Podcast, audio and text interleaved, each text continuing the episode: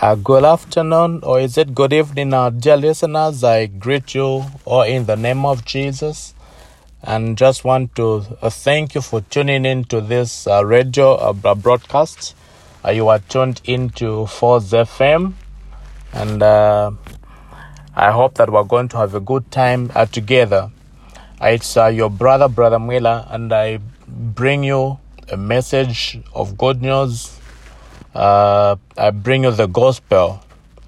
Uh, before we uh, begin, let's open in a word of prayer and just commit this program and indeed even your listeners into uh, uh, the hands of God. Father, we thank you in the name of Jesus. We thank you for an opportunity and a privilege to hear your word in the name of Jesus. Thank you, Father, for making available the gospel Thank you for the opportunity to share this gospel even to our dear listeners.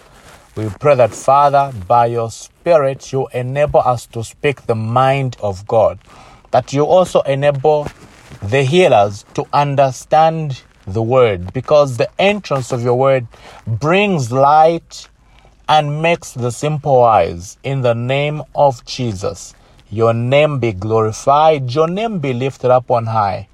Father, we pray that you will help us as we look into your word, even consider uh, your law of liberty uh, this afternoon. In Jesus' name, we have prayed with our hearts full of thanks. Amen and amen. Well, our dear listeners, uh, this afternoon, or is it this evening, I bring you a message that I've uh, entitled you are without excuse. Or, in other words, you do not have an excuse. And we're going to consider reading uh, in the book of Romans, chapter number 1. I'll start from verses number 16 because uh, as verses 16 is a very famous uh, portion as far as uh, uh, the book of Romans is concerned. Then I'm going to go down for I'm not ashamed of the gospel of Christ, for it is the power of God unto salvation to everyone that believes, to the Jew first, and also to the Greek.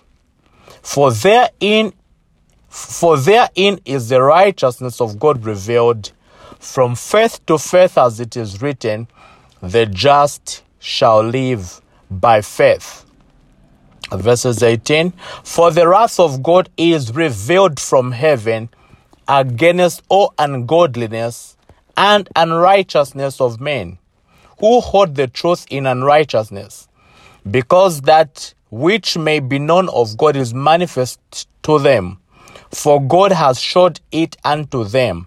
For the invisible things of Him from the creation of the world are clearly seen being understood by the things that are made, even his eternal power and Godhead, so that they are without excuse. So that they are without excuse. In your own time, dear listener, you can read the whole uh, portion, the whole chapter, just to get the full context of uh, the chapter that we are considering uh, this morning. Yeah, now, before I go in details in uh, discussing or or looking at this topic in detail, I want us to consider two attributes of God, two ca- characteristics of God. Of course, God has got many characteristics, is many faceted, but I want us to consider uh, this afternoon only two of those characters of God. The first one is what have uh, uh, said love and mercy, or mercy and love. God is a God of mercy, He is a God of love. Scripture is full of places where we are told that God is full of mercy. There are a lot of examples in the scriptures of people, individuals even entire nations where God exercised and demonstrated his mercy and his love. In fact, the Bible says that God is full of mercy. The Bible says that his mercies are new every morning. God does not run out of his mercy. That is one of his enduring characteristics. He does not decide that today I'm not going to be merciful. He is full of mercy. The Bible tells us in the book of Ephesians, chapter number 2, Ephesians chapter number 2, and I'll read from verses number verses number 4. Of course, for, uh, for the sake of context, you can read from verses number 1, but I just want to make a point here.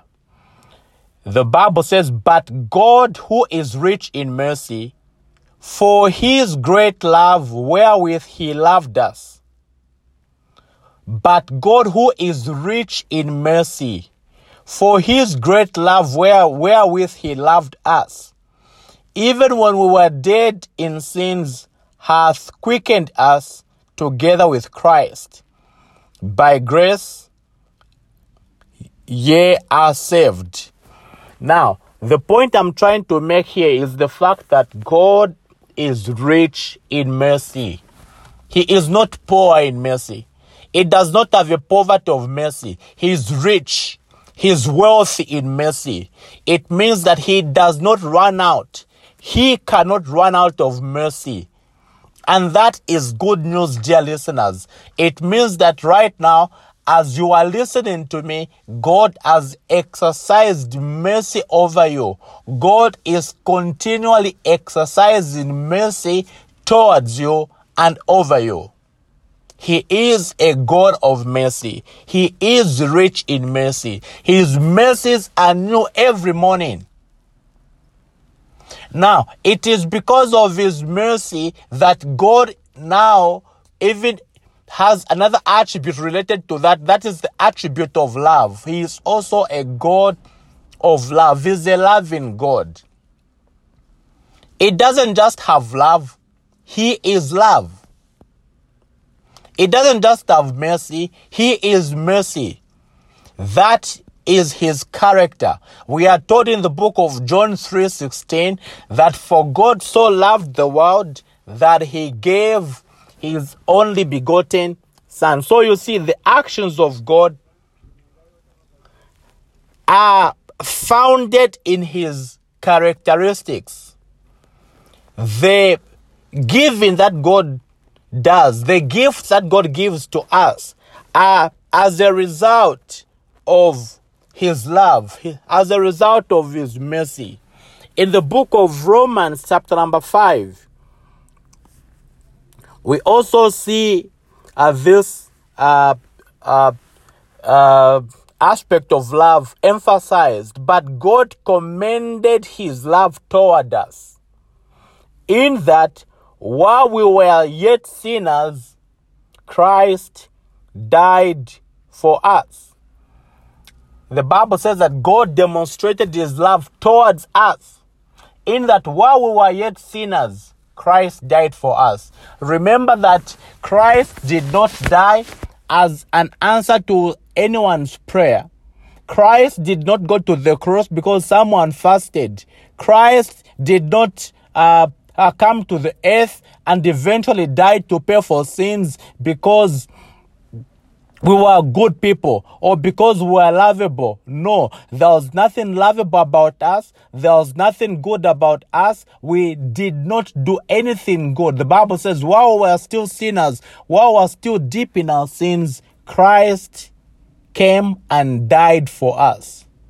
So you see, because of his love, because of his mercy, we see that even today we are preserved because of his love. We are preserved because of his mercy.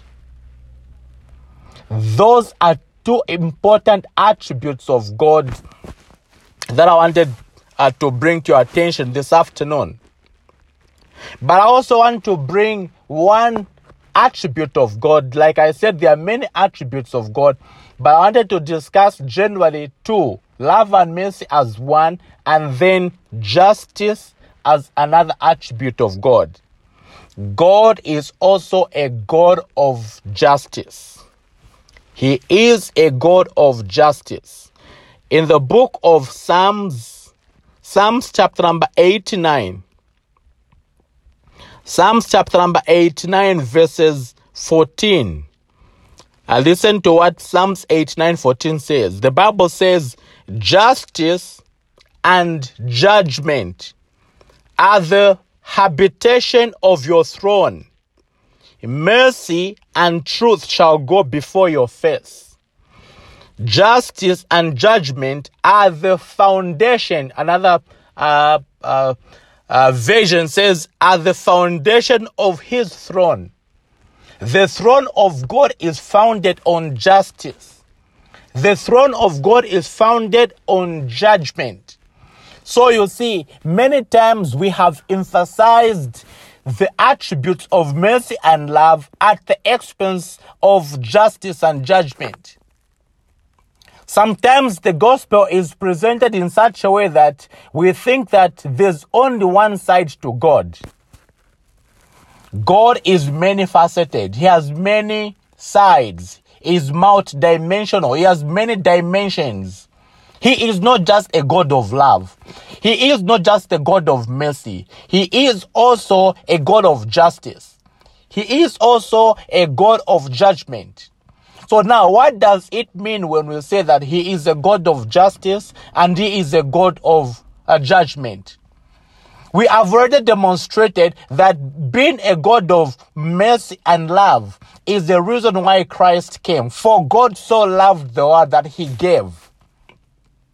Because he loved us, he gave us. While we yet sinners, Christ died for us. So you see, because of his two attributes, we see what he is able to do.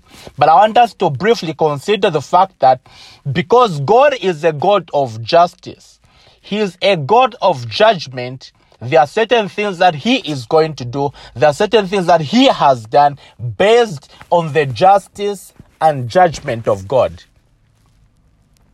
Praise the Lord. I want us to consider uh, a story or an account in the book of Genesis, chapter number 18. Yeah. Now, just to summarize what I want to focus on in Genesis chapter number 18, this is a story of Sodom and Gomorrah. This is the story of Sodom and Gomorrah and how that God destroyed Sodom and Gomorrah because of their sin. Now, what was demonstrated there in Sodom and Gomorrah was not mercy, it was not love, it was justice and judgment. Now, I'll read from verses number from verses number 18, from verses number 7. Okay, uh, I'll read from verses number 16. And the men rose up from thence and looked toward Sodom. And Abraham went with them to bring them on the way. Now, just to add a bit of context. Abraham was visited by three men. He did not realize that they were angels, so he cooked a meal for them he washed their hands, uh, I, I, mean their uh, their feet, and when they were just about to to to leave, they had a conversation with Abraham, and this is what I want us to, to look at. And the men rose up from thence and looked toward Sodom, and Abraham went with them to bring them on the way. And the Lord said, Shall I hide from Abraham that thing which I do?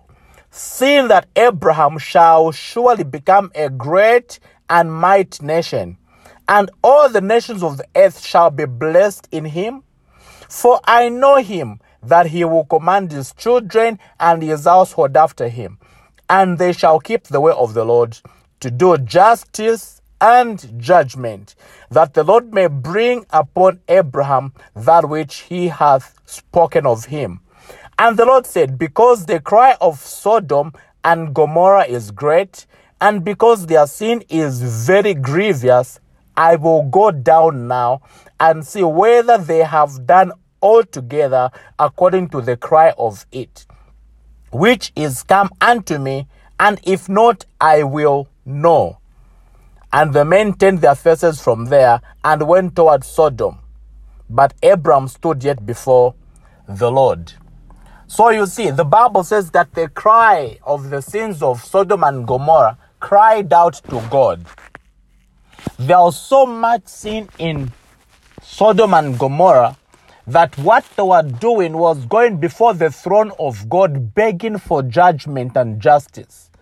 And God says, I will go down and see whether what they have done is indeed uh, reflecting the cries that have been uh, coming to me.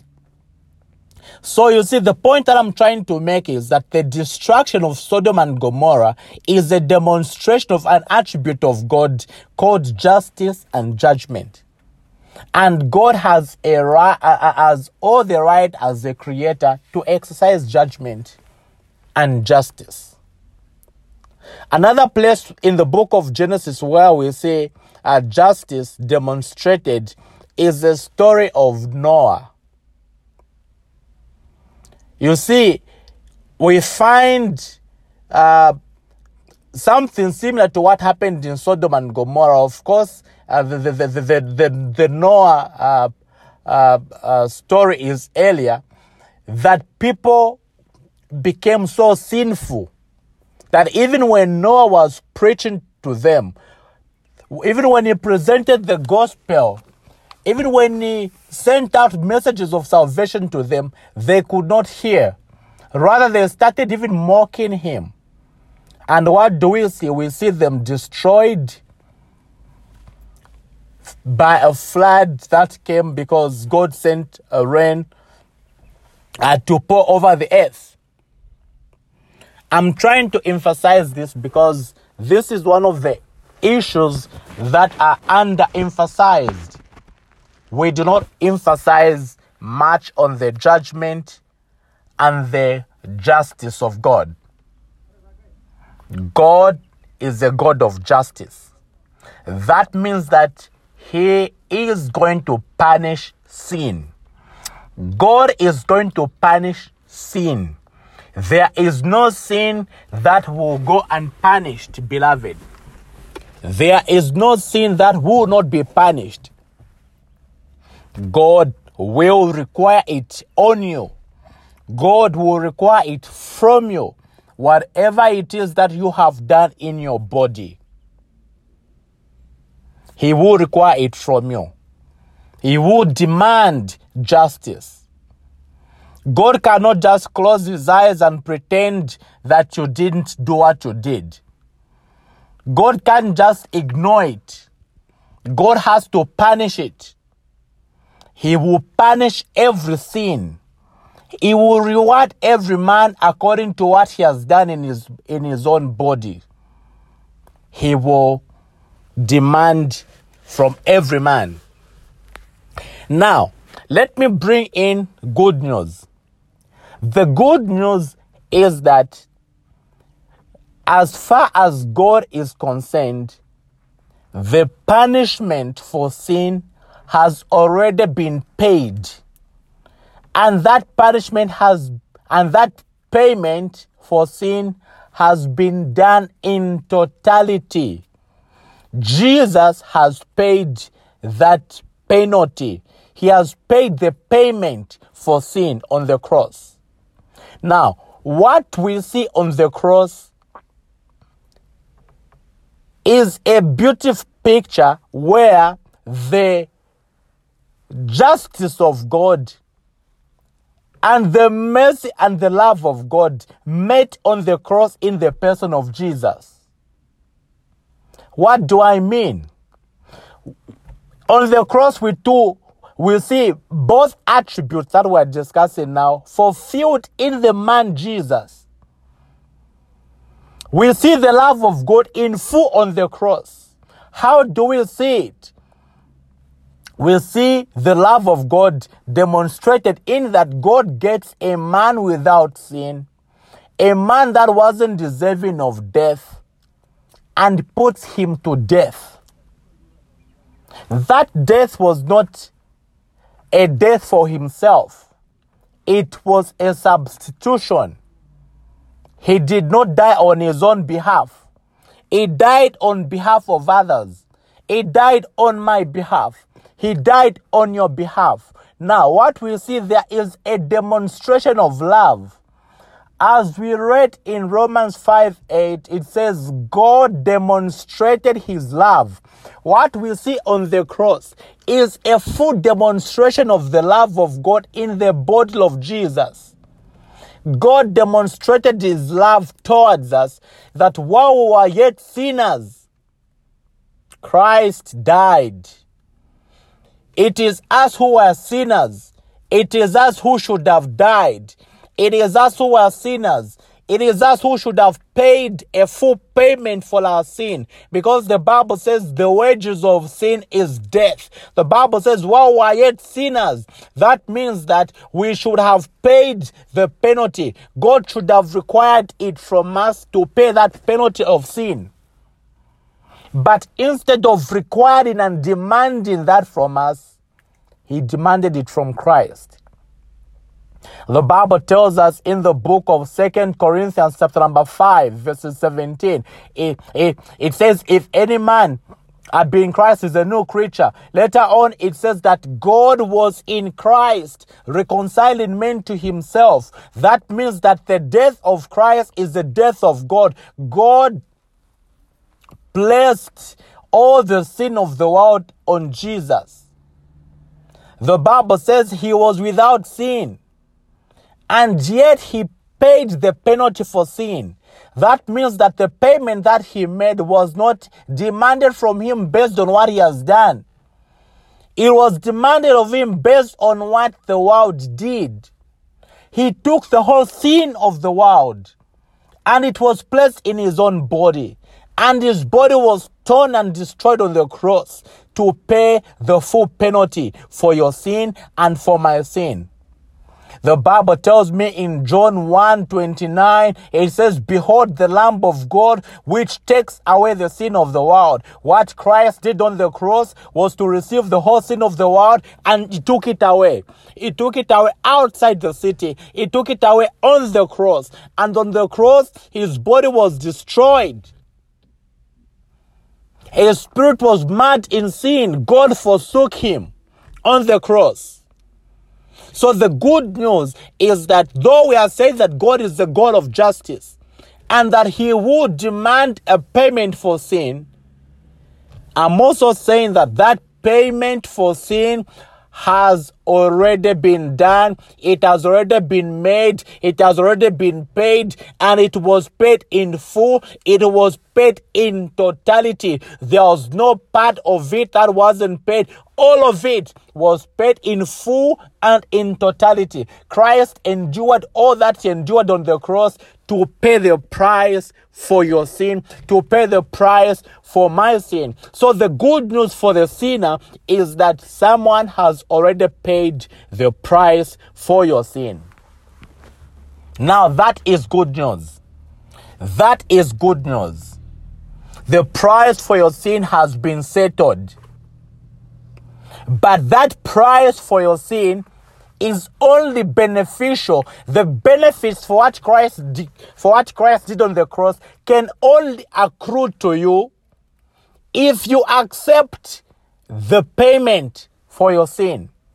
If you accept that gift, that is the only time the payment will become beneficial. That is the only time it will become effic- efficacious. Otherwise, all this time around, you can think there is power in the blood, wonder working power in the blood. But if you have not placed your faith in what Christ did on the cross, believe you me, though the blood of Jesus is full of power, it will benefit you nothing. It will benefit your neighbor, but it will not benefit you until you place your faith in Jesus. And this point is exactly what is demonstrated in the uh, portion that we read in Romans chapter number 1. And I'll go back to Romans chapter number 1 and uh, I'll spend a bit of more time there because that is where uh, what I want to fully discuss is verses number 16 says, For I'm not ashamed of the gospel of Christ. For it is the power of God unto salvation to everyone that believes, to the Jew first, and also to the Greek. For therein is the righteousness of God revealed from faith to faith, as it is written, the just shall live by faith. Now, you note that the Bible in verse 16 says the gospel is the power of God unto salvation. It is not the power of God for every man. It is the power of God only for them who have believed. For Jews who have believed. For Gentiles who have believed. The gospel has no power whatsoever to a man who does not believe it. The gospel only has power to a man who embraces it, to a man who believes it, to a man who places full trust in the work of Christ on the cross. Those are the only people who, uh, that the gospel has power over. Otherwise, like I said earlier on, you can sing all you want about the power of the a blood of Christ. But if you place, if you place your, your faith not in what Christ did on the cross, you will remain with your sins. You are yet in your sins. You will die in your sins. And when that happens, you will have to pay your own price for your sins. What Christ paid on the cross will become of none effect to you because you have not received it. The Bible tells us in John 1 12, but as many as received him, to them gave he the power to be called or to become the children of God, as many as received him. So you see, it is not everyone who can be called a child of God. I know that we use the term child of God very loosely.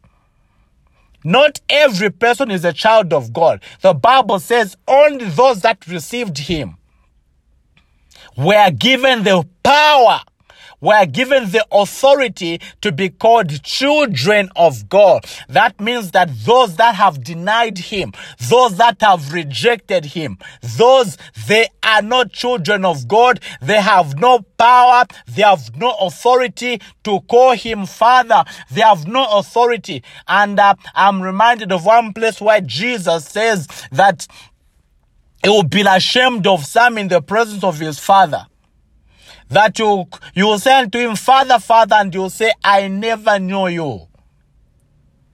Because you see, the fatherhood of God is not an automatic, it is not automatic as long as you're a human being. No. It is, it is only given, it is only a privilege for those that have received Him, that have believed on Him. Praise the Lord. Oh, thank you, Jesus. So you see, we see two important attributes. We see his love. We see his mercy. We know about his love. We know about his mercy. But we, we also see on the other hand, his justice. We also see on the other hand, his judgment. He demands a full penalty for sin. He demands a full penalty for sin. God cannot ignore it. He cannot just pretend it never happened. He requires that every sin is paid, every sin is punished in full. But the good news is that Christ has already paid the price for sin. I just said earlier that when Christ died on the cross, his death was not for himself. The Bible says that he was tempted in every point, yet without sin. Therefore, it follows to mean that the death that he died was not his own death. The death that he died was your death. It was my death. He died for me.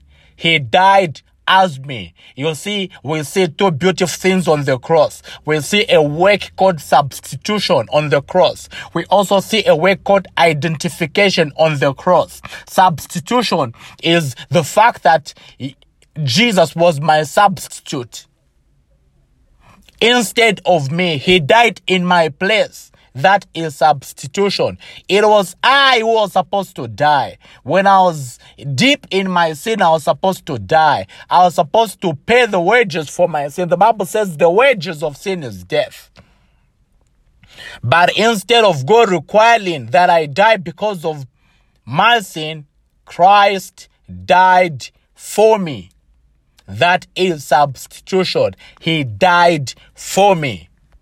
He died for me. Now you see, the good news is that Jesus died for sinners. It means that every sinner has an opportunity to accept the payment that Christ made and make it become their own payment. The second thing that we see is the word called identification. Christ identified himself with humanity. In Second Corinthians chapter number 5, the Bible says that God was in Christ. So you see, what we see happen on the cross is that God became a baby. God became a human being we see from the conception of Mary, the mother of Jesus, that there was no human sperm involved in the conception of Jesus. The Bible says uh, the power of the Holy Ghost to overshadow you. That was the angel Gabriel telling uh, Mary when she said, But how shall these things be, considering that I'm a virgin? The angel says, The power of the Holy Ghost shall overshadow you and that which you shall conceive shall be of the Holy Ghost. So, what we see is that God Himself, because men had no capacity, men had no capacity to pay the price for their sin, men could not be made right on their own efforts. They tried, but they failed terribly. Men tried, but they failed terribly, very terribly.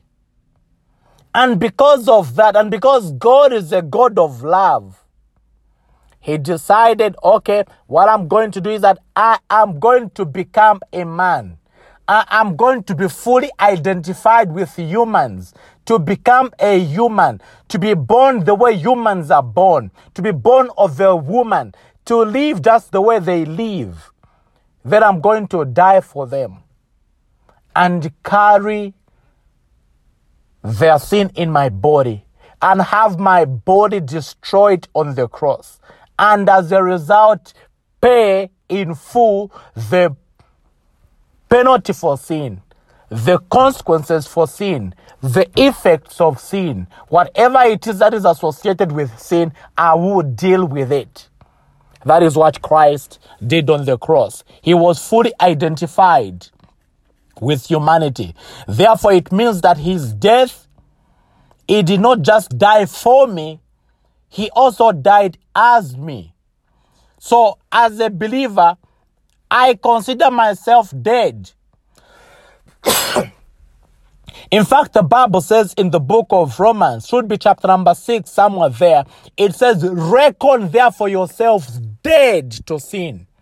Why are we considering ourselves dead to sin because when Christ died, he died as me. He died as me. When he died, I died. He didn't just die for me, he also died as me. And remember, the Bible says that the wages of sin is death. That means that when Christ died, I died. It means that when that penalty for sin was settled, my penalty for sin was settled. The payment, the payment for my sin was settled fully.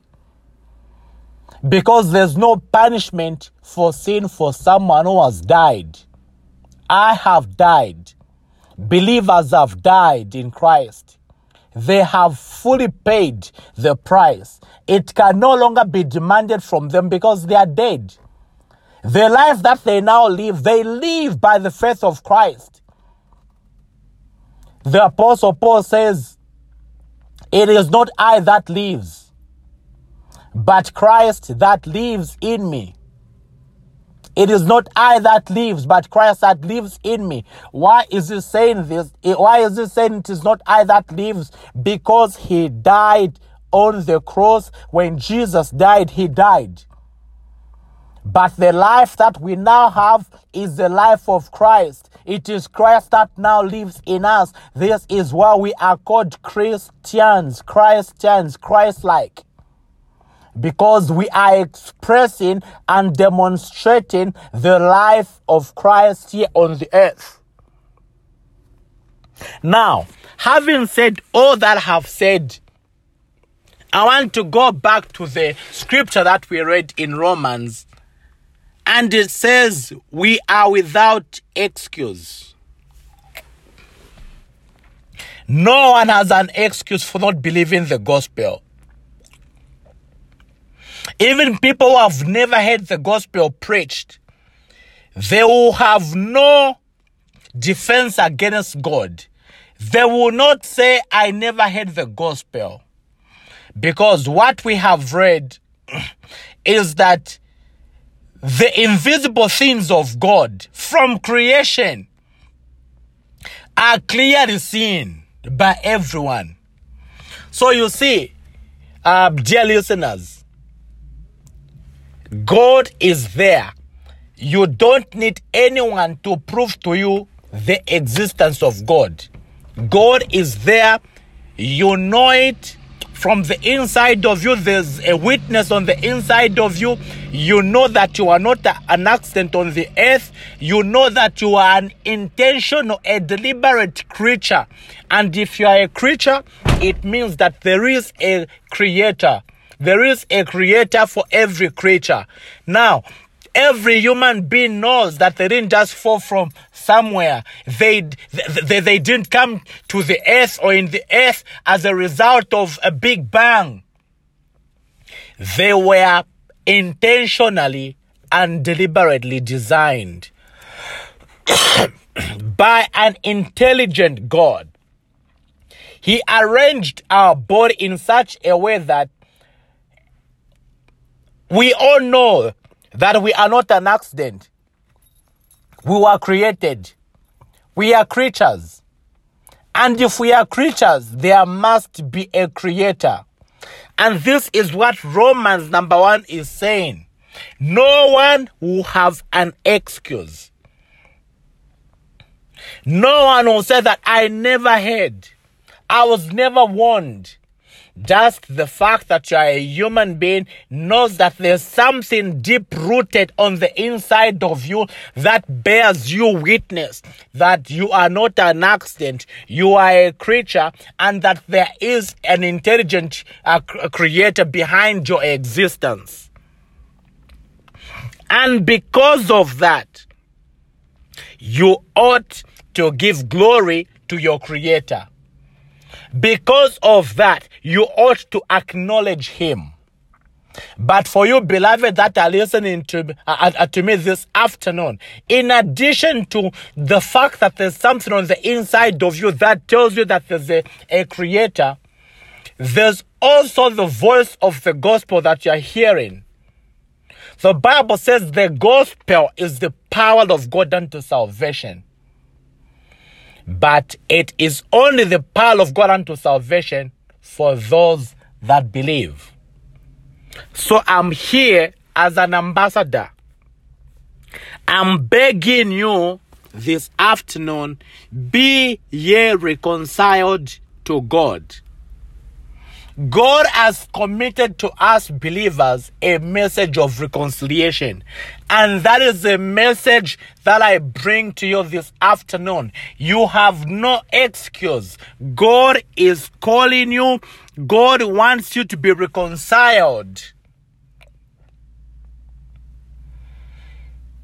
Second Corinthians chapter number 5 verses number 18 and all these things are of God who has reconciled us to himself by Christ Jesus and has given us the ministry of reconciliation to wit that God was in Christ, reconciling the world unto himself, not imputing their trespasses unto them, and has committed unto us the word of reconciliation. Now then, we are ambassadors for Christ.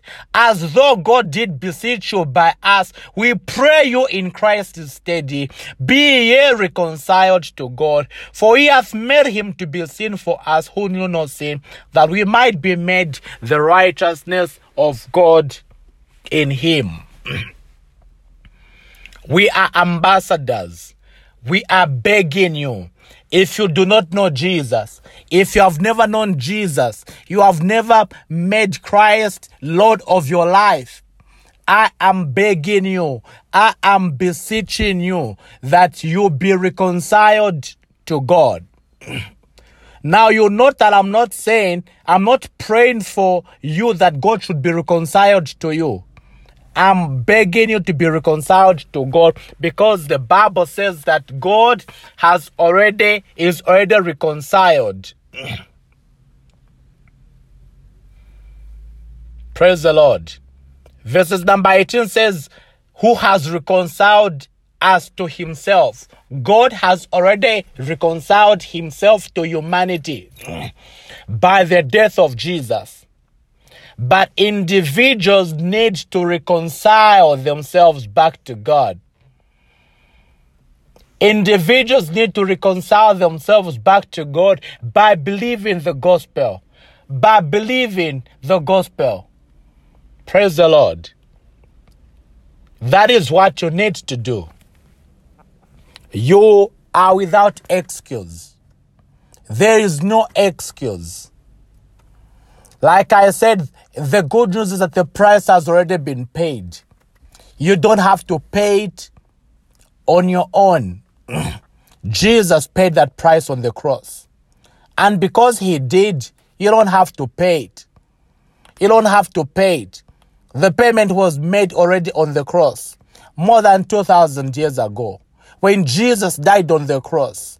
And when he rose after three days, that was a demonstration that the payment that he was, that he made was totally acceptable to God. That the offering for sin that Christ presented was totally acceptable to God and that should make you rejoice. That Christ rose from the dead is evidence that Christ has accepted the payment. Christ, that God has accepted the payment, that God has accepted the sacrifice that Christ made on the cross. The death of Christ was not a suicide. The death of Christ was not an assassination. It was a sacrificial offering of himself for the sake of humanity. And why did he offer himself? He offered that our sins may be removed forever. And because of that, the Bible says that, that God has removed our sins from us as far as the east is from the west. Praise the Lord. Now that is totally good news. God has removed our sins uh, as far as the east is from the west. Oh, Shaketo Prayezo. Oh, that is good news. That is good news. That is good news. That means that he, he, he is not requiring it from me. He, he, he is not asking me to pay the price. Why? Because Christ has already paid the price. You see, in the Old Testament, there was a sacrificial system that came with the law. You see, when the law was instituted, God also instituted a sacrificial system.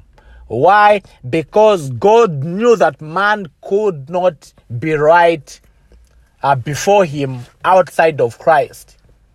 So when the law was given, a sacrificial system for the payment of sins was also instituted. So we had the tribe of Levi who are predominantly uh, priests, starting with Aaron and Moses, and the sons of Aaron after that. They were priests. their job was to minister before God offerings for sins. Now, there were many sins that were offered. There were many sacrifices that were offered. There was there, there were sin offerings, praise offerings, and all sorts of offerings, burnt offerings. And those offerings were going in day in and day out. Now you notice that those priests, when they were in those temples, they never had chairs for sitting because people are constantly sinning and you have to constantly offer those sacrifices. Offer those sacrifices continually. They even had shifts. When one shift is over, another person goes in and, and it will be their shift to offer sacrifices before God. Now, there was one day called the Day of Atonement. That day happened only once a year. And it was only one man who was allowed to go into the Holy of Holies. And that man could only go in with blood for his sins and for the sins of the nation. But the only unfortunate thing about that system was that it never removed the consciousness of sin and it never completely removed the sin away from man. This is why they were never sitting. They never sat down. They never sat down. When they offered these sacrifices, they were always standing. But the Bible tells us in the book of Hebrews, it says, But this man, talking about Jesus, but this man after he had made a sacrifice of himself, he sat down. Jesus, even right now, is not standing. He is seated. The Bible says he's seated at the right hand of the majesty. He is seated at the right hand of God Almighty. Why is he seated?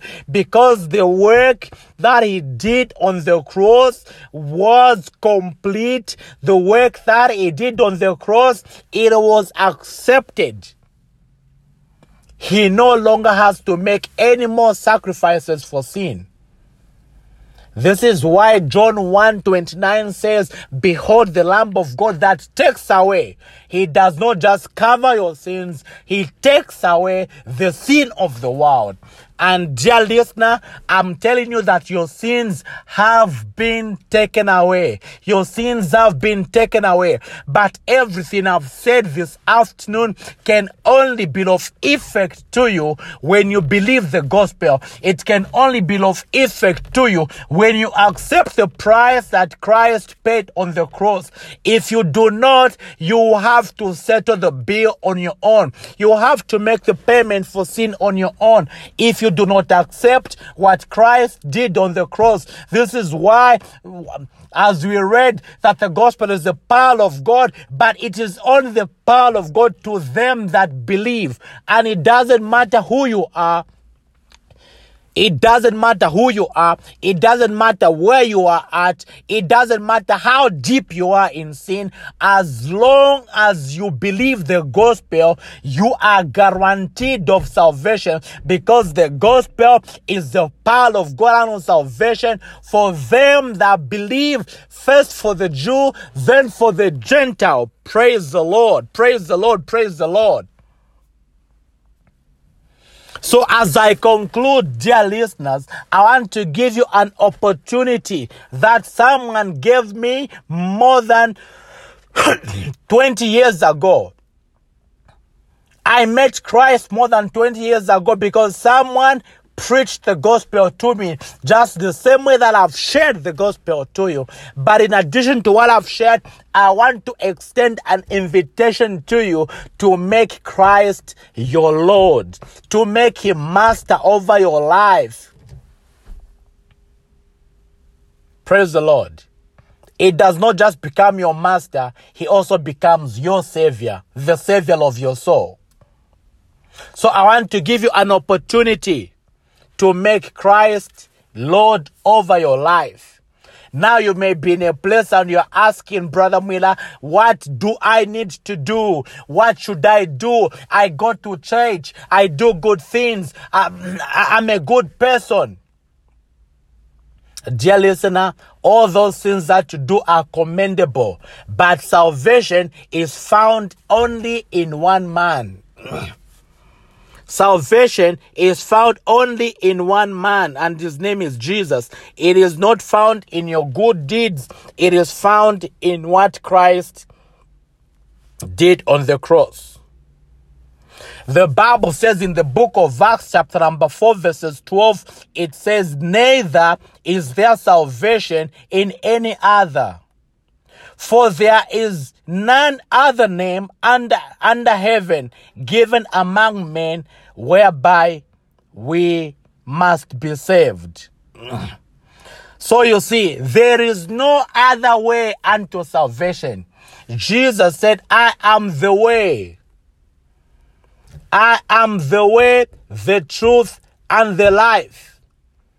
When he says, I am the way, he is implying he is the only way. I know that modern religion now teaches that there are many ways to God. No, that is not true. There is only one way. Jesus didn't, did not say, I am a way. He said, I am the way, the way he used a definite article, the way, meaning he is the only way to the Father. There is no salvation in any man other than Christ. So this afternoon, I'm extending an invitation to you to make Jesus your Lord, to make him Lord of, over your life. We are in a brand new year 2022. One of the best things you can do for yourself is to begin this year with a walk with God. I'm sure when you look back in the years that have gone past, you wonder what you have done. You have wasted your life. But there is an opportunity for you as long as you are alive you can make that decision. As long as you are breathing, you can make that decision. You can make the decision to follow Christ today. You can make the decision to follow Christ this very hour. You will be saved in a moment, in an instance. All that you have to do is to place your trust on the sacrificial work of Christ on the cross. The Bible tells us in the book of Romans, chapter number 10. I'll read Romans, chapter number 10, and show you for those that are asking, How shall I be saved? That question that you're asking is a million dollar question. It is a question that so many throughout generations have asked. That is the right question to ask. What shall I do to be saved? And before I read from uh, Romans, we see a similar question asked in the book of Acts, chapter number 4. Oh, praise the Lord. Praise the Lord. We'll see a similar question. Oh, praise the Lord. We'll see that question asked when uh, uh, Paul and Silas are were, are were in prison, it should be Acts chapter number 16. Let me just uh, uh, check that again. Acts chapter number 16. Oh, thank you, Jesus. So it's Acts chapter number 16. And of course, because of the interest of time, I will not read the whole portion, but please uh, uh, uh, read the whole portion to understand the context. So this is Paul and Silas, uh, uh, just a bit of context. This is Paul and Silas. They were thrown into prison for preaching the gospel. And the Bible says at midnight how they began to sing praises to God and other prisoners were healing them. Then at midnight, when they were singing and praising God in their afflictions, the Bible says the prison doors were opened. And the jailer, or what you would call a prisoner warder, when he saw that he wanted to kill himself. So I'll read from verses 27. And the keeper of the prison, awaking out of his sleep, and seeing the prison doors open, he drew out his sword and would have killed himself, supposing that the prisoners had been fled. But Paul cried with a loud voice, saying, Do yourself no harm, for we are all here. Then he called for a light and sprang in and came trembling and fell down before Paul and Silas and brought them out and said, Sirs, what must I do to be saved? Like I was saying, many people have asked a similar question that you're asking in generations past. We see people in Acts chapter number 2 ask the same question. So you see, what you must do to be saved is to believe on the Lord Jesus. Like we have said, believe on the Lord Jesus. Place your faith in the work that Christ did on the cross. I'm going to show you quickly in Acts chapter, in Romans chapter number 10, what the Bible says you must do. I'll read from verses 9. It says that if you, if you confess with your mouth, that Jesus is Lord and believe in your heart that God has raised him from the dead, you shall be saved. For with the heart man believes and is made righteous, and with the mouth confession is made unto salvation. So you see, dear listeners, we, do, we, we see two things there. It says you need to believe in your heart that God has raised Jesus from the dead. Then you need to confess with your mouth that Jesus is Lord. So if you are there and you are saying, Brother Miller, help me, I want to make Jesus Lord of my life, I want to pray with you quickly. I'm going to lead you in a in a prayer which should be your own prayer. So just pray after me. Say, Lord Jesus, I thank you for the message I've heard. I believe in my heart that you have raised Jesus from the dead. I confess with my mouth that Jesus is Lord. I place my faith fully in the work of Christ on the cross. I believe and accept the payment that Jesus paid on the cross. In Jesus' name, amen. Now, dear listener, if you prayed that prayer, I want to guarantee you that Jesus is your Lord. Jesus is your Savior. If you prayed it, if you meant it, praise the Lord. And because of time, because we have limited time on radio, I want you to reach out to us on the numbers that I'm going to shout out, and we're going to help you with more information on what the decision you have are made means and what the next steps are. And even if you need uh, to be helped with the church where to go, you can call these numbers because now that you are in Christ, you're a Christian, you have begun a journey and you need to belong to, to, to, to a church. So the number is 0977 417327 0977 417327. You can also call 0977 945913 0977 945913.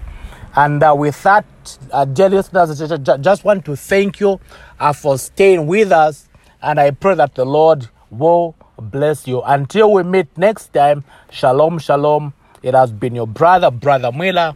God bless you. Amen and amen.